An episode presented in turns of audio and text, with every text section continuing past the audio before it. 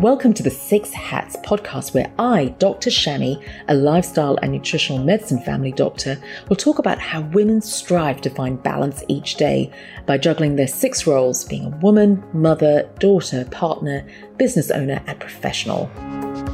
Hello everyone, welcome back to the Six Hats podcast. And today I'm really excited to have Emmy Feingold.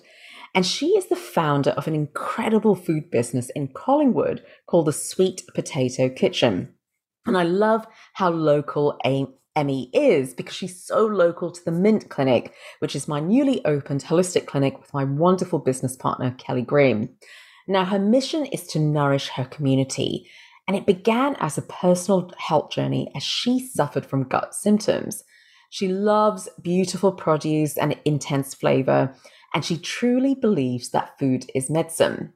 Now, in her family, food always brought them together, and cooking for each other is the ultimate display of love. And I'm sure many of my listeners can really relate to that.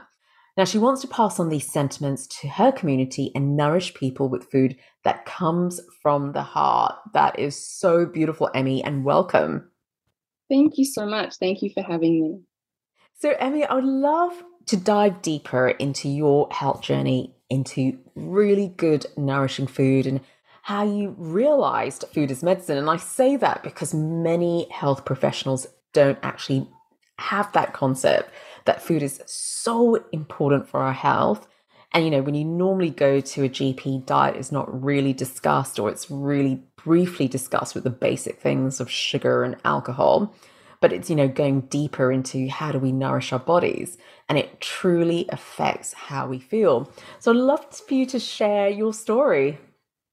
Sure, I'd love to. I think that just over my lifetime, I'm in my 30s, we've seen such a shift as to what's healthy. You know, I remember when I was at school, sugar was fine and fat was demonized, artificial sweeteners then became okay or better than sugar. And just watching these sort of patterns throughout my life, especially as a woman, you know, with all the body image things that, you know, are ingrained and learned along the way, it's been really interesting to come to a place where I really value low tox, high quality organic produce. And you can really see and feel the difference that eating fresh, nutrient-dense whole foods can actually make to your overall health and vitality. Absolutely, because I see patients every day highly stressed, and it's hitting years and years of being in that chronic stress response, which leads on to so many different health conditions. And interestingly, you know, when you are stressed, when you are busy, and when you've got a long to-do list, often things on your list can't take second place. And one of them really is food, because, for example, you know, when you stress, it's natural to sort of say, oh, I just fancy a bit of sugar. Where can I get a chocolate? I'm so stressed. I need a treat at the end of the day. I hear a lot of stories about having a couple of glasses of wine at the end of the day. So alcohol sort of comes in, or wow, my kids are finally in bed. I can relax. I've got the evening. I'm just going to pull out some chocolate. And, you know, and it's really, really interesting, because when you're stressed and when you're busy, it is looking for convenience, and food is so quick to make it convenient. For example, now the home deliveries, and you're not really thinking what you're eating, how you're nourishing your body. It's almost, okay, I don't need to think about that. It has to be quick. It has to be easy. And of course, it's going to be yummy when you order out for whatever reasons they put in. And it's almost like a much more emotional journey. What do I need now? I want to feel happy. I want to feel good.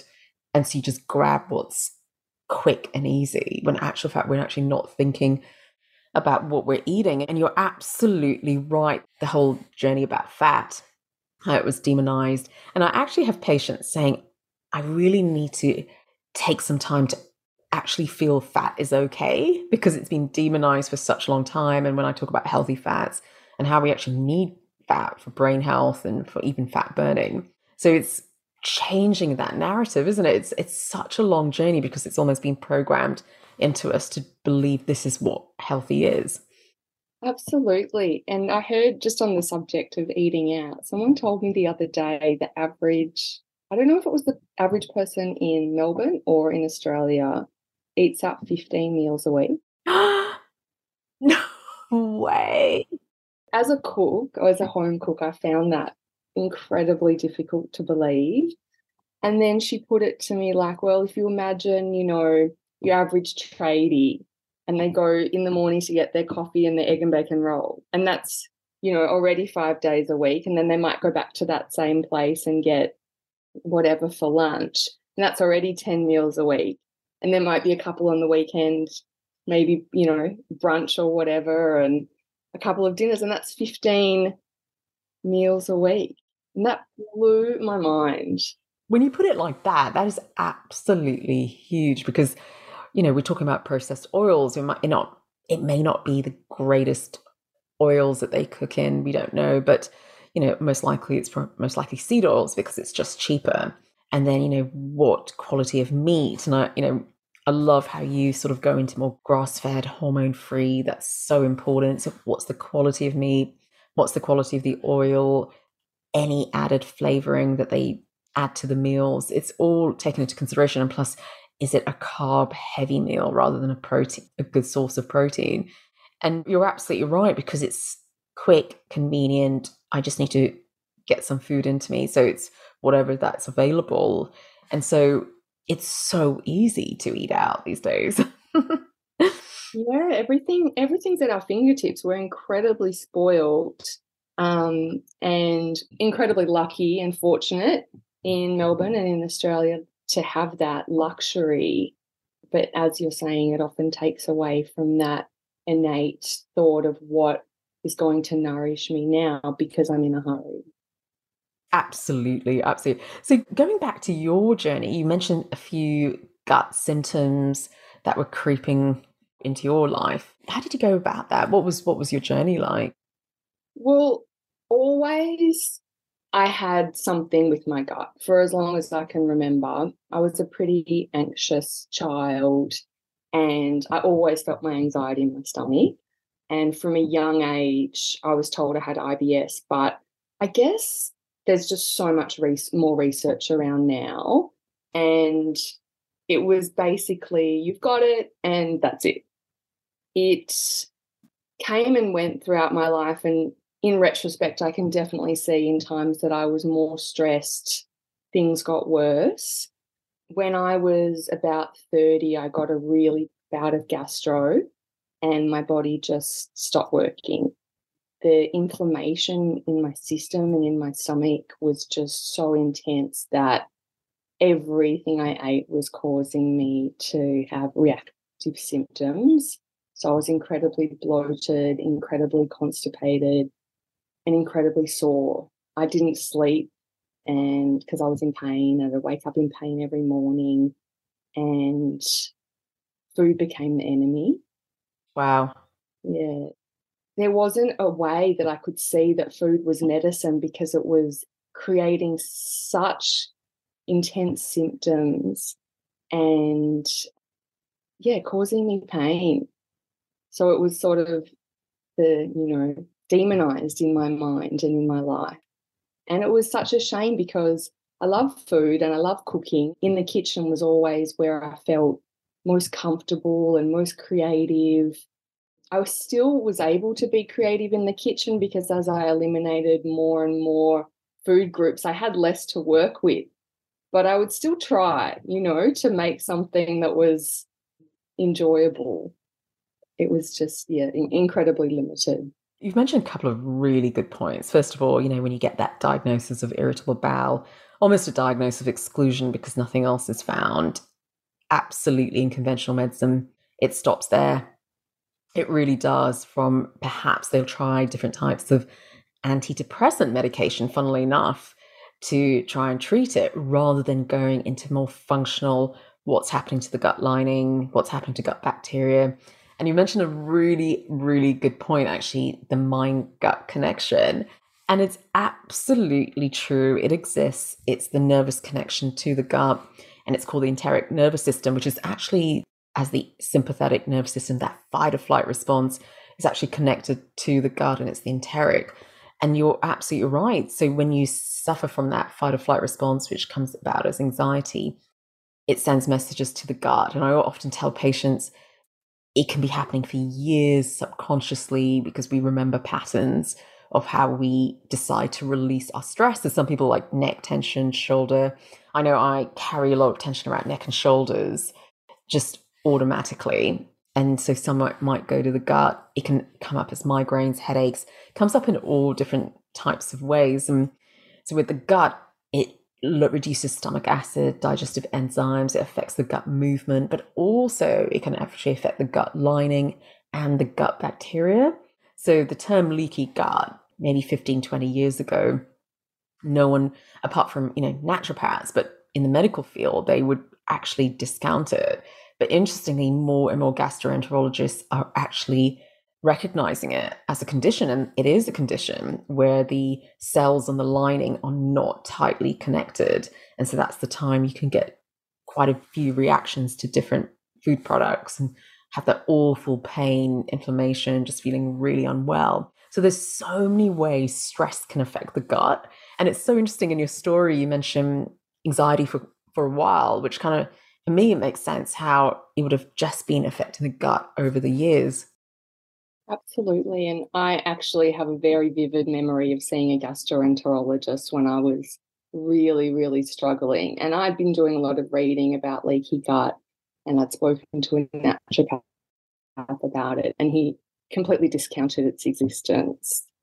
And it's very confusing when you're looking for help, you know, you feel out of control of your health, when there are different practitioners telling you different things. Obviously, everybody's just trying to do their best with the knowledge that they have at the time.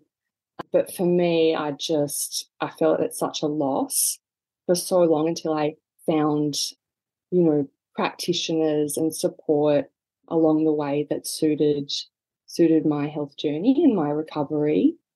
And I'm so glad, like, to hear you say that it's becoming more recognised in the medical field. You know, it just seemed, as I opened up about what I was going through, I just realised how many other people are suffering with these sorts of symptoms.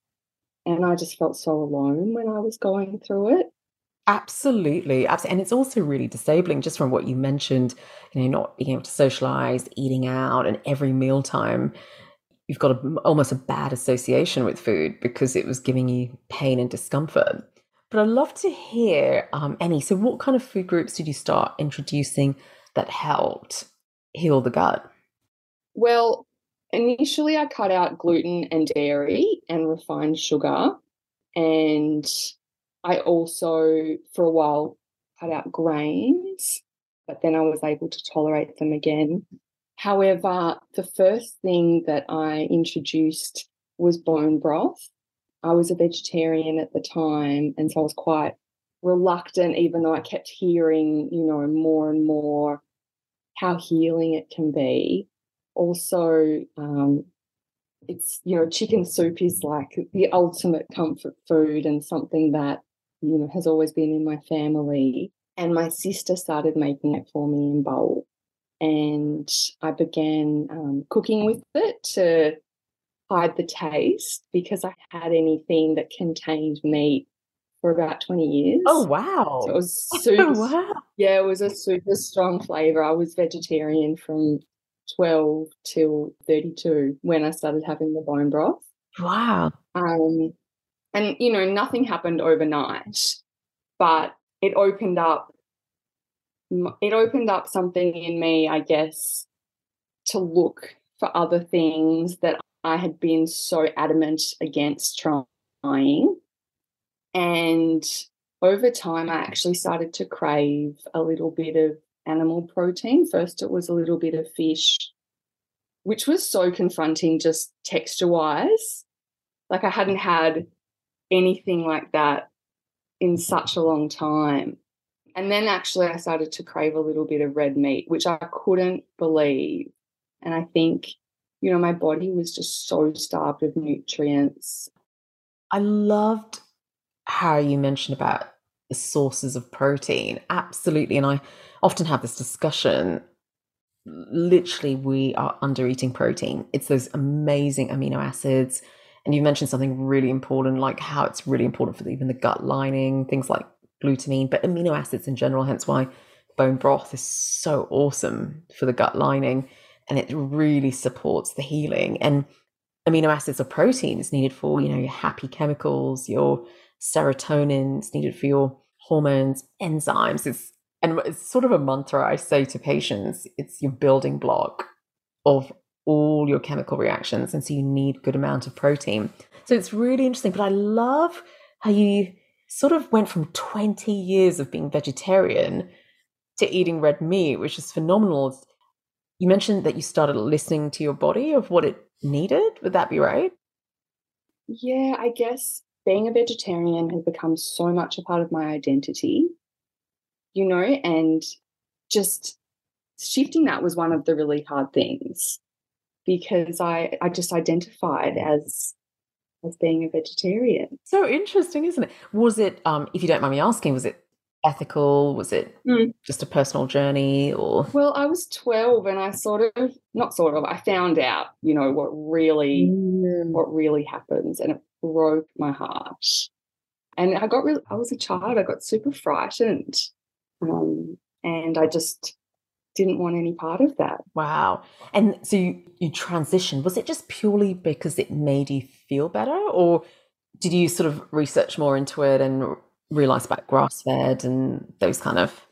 Initially, I became curious about what I was craving. Now, I did decide to listen to that voice, and also just flavour-wise, I hadn't tasted like anything like that. And when I was little, I didn't eat really that sort of food, like meat and fish, that much. It was a flavour explosion, which really excited me, but in my heart, I still identified as a vegetarian. So I did research and I did look into different farming practices, and actually went to farmers markets and spoke to farmers about their practices. I just started to feel like if I was going to be involved in any way in supporting the meat industry, I was going to do it in my way, make sure that what I was consuming was ethically farmed, that the animals were treated right, and that it was organic, that there weren't chemicals involved and I wasn't adding that toxic extra toxins into what I was eating as well. Brilliant, brilliant. So how long did the journey take you to actually feel better in your gut? Well, that was about 5 years ago, and I would say probably it was a good 2 years of experimenting and having quite intense relapses. I also found fasting during that time such an amazing relief, because without eating, I wasn't experiencing those pains, and I had freedom for a short amount of time, which just felt liberating. However, when I would start to reintroduce food, all my symptoms seemed to come back. So on one hand, I felt grateful that I had that time where I experienced relief, but on the other hand, it served to re-demonize a lot of different foods in my mind. And so I'd say I'm still on a healing journey. However, it doesn't take over my life anymore, and able to eat out and enjoy food with friends and loved ones and cook for people, not feel restricted or different or isolated in that space anymore. Amazing, amazing. Which kind of leads me on to your latest venture, the Sweet Potato Kitchen. Love to know how you developed this passion for cooking, but I love how you just made it so passionate, and you put love into the food, and it's organic and it's seasonal, and it's actually like what you were saying when we previously chatted, was it's helping the local community. Did you say many of your clients are busy moms with young children and they want to eat well? So this is something that you're actually helping them in terms of their food prep. Yeah, my customers do range across different demographics, but yes, a lot of them are busy mums with families. A lot of them actually love cooking, and but, you know, a time poor or looking for healthy organic options. And it's been really interesting getting to know some of my customers and talking about food like that. I started the Sweet Potato Kitchen about a year and a half ago. It was a lockdown baby. And I'd started to cook this sort of food again for myself and for my loved ones using really high quality produce, as you mentioned, organic fruit and veg, grass and pasture fed proteins, and just cooking really seasonally as well, warming things in winter and fresher things in summer. And I just loved it, and I wanted to share it beyond just my inner circle, I guess. But I had never cooked commercially before. I was, you know, just a home cook. Cooking was always very big in my family, and both my grandmothers just incredible cooks, and so is my mum and my dad and my sister. Everyone in my family is really, really good with food. During COVID, my sister and I started a food relief program where we would rescue produce that was going to otherwise be thrown out. And I would cook it in her commercial kitchen because she has a food business as well. And we would distribute it to the local community. I'd never been in a commercial kitchen before, and I just loved it. It was so much fun. Everything was so big. There were so many bowls and spoons and things to play with, and cooking en masse was just something that really grabbed me. And that gave me the confidence to want to pursue it as more of a career. A friend of mine also encouraged me during lockdown to start sharing pictures of what I was cooking on Instagram. And before that, I was really shy to share what I was making. But those two things sort of opened me up and drove me to create the Sweet Potato Kitchen. Wow. And you did mention it's inspired by Ottolenghi as well. Yeah, he's my food hero. When I was vegetarian, when I would go out to eat, you'd either be offered, if there were a vegetarian option, it would be mushroom risotto or like penne Napoli. Wow. And that's, or you might get a garden salad or some chippies, like that's it. It was so uninspired. And then Ottolenghi came along, and he was the man that made vegetables sexy. And the photography and the use of all the crunchy added bits on top and all the tahini sauces, all the eggplants and za'atar and dukkah and like fresh herbs and pomegranate, and just everything he did just really spoke to my heart. And his way of cooking and incorporating flavour and layering textures, it's just always stuck with me. I would, when a new book of his would come out, I would just go with like those tiny little post-it notes and a pen, and I'd like, wow, like every single page, I'd want to make everything. I'd go to the markets. Like I'd never cooked with tarragon before. And, you know, a lot of his recipes back then had 38 ingredients.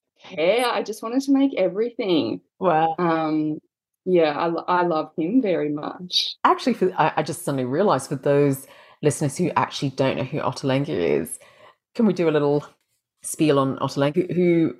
I'm sure. I hope I do him justice. I'm like fangirling over him. And then he's an Israeli chef that lives in London. He had a stall at Spitalfields Market, or a shop, and he would make these epic salads and veggie dishes, and not all vegetarian stuff, and cakes and beautiful offerings. And then he's also opened a few restaurants. One of them's called Nopi, and his head chef there is Asian. So there were a lot of Asian influences coupled with his Middle Eastern heritage.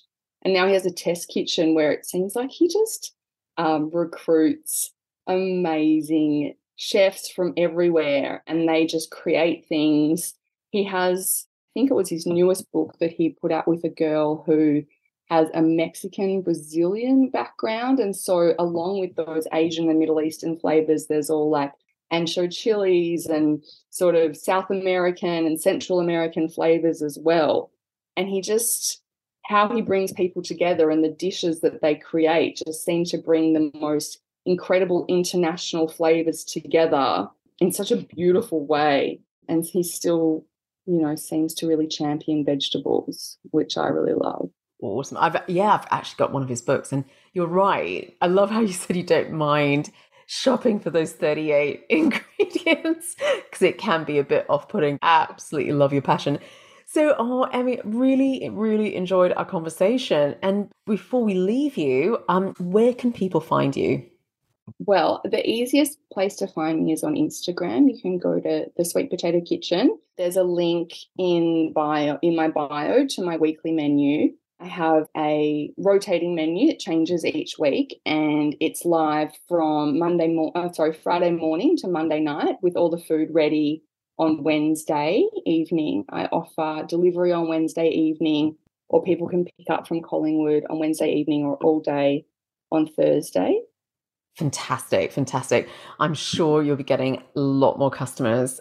So really I love to thank you, Emmy, for your time. Excited to try your food, actually. I'm going to go online and see what's there to offer. And thank you so much for your time. Thank you for having me, and I can't wait to cook for you. Ah, yes. Amazing. Thank you. Remember that this is general advice only. Please see your healthcare professional for more information. So what's your take-home message today? Remember, it's all about progress and not perfection. And are you suffering from stress? Visit the Usawa Learning Hub on usawa.com.au for more resources on how to de-stress, re-energize, and reclaim your health. Enjoy the journey.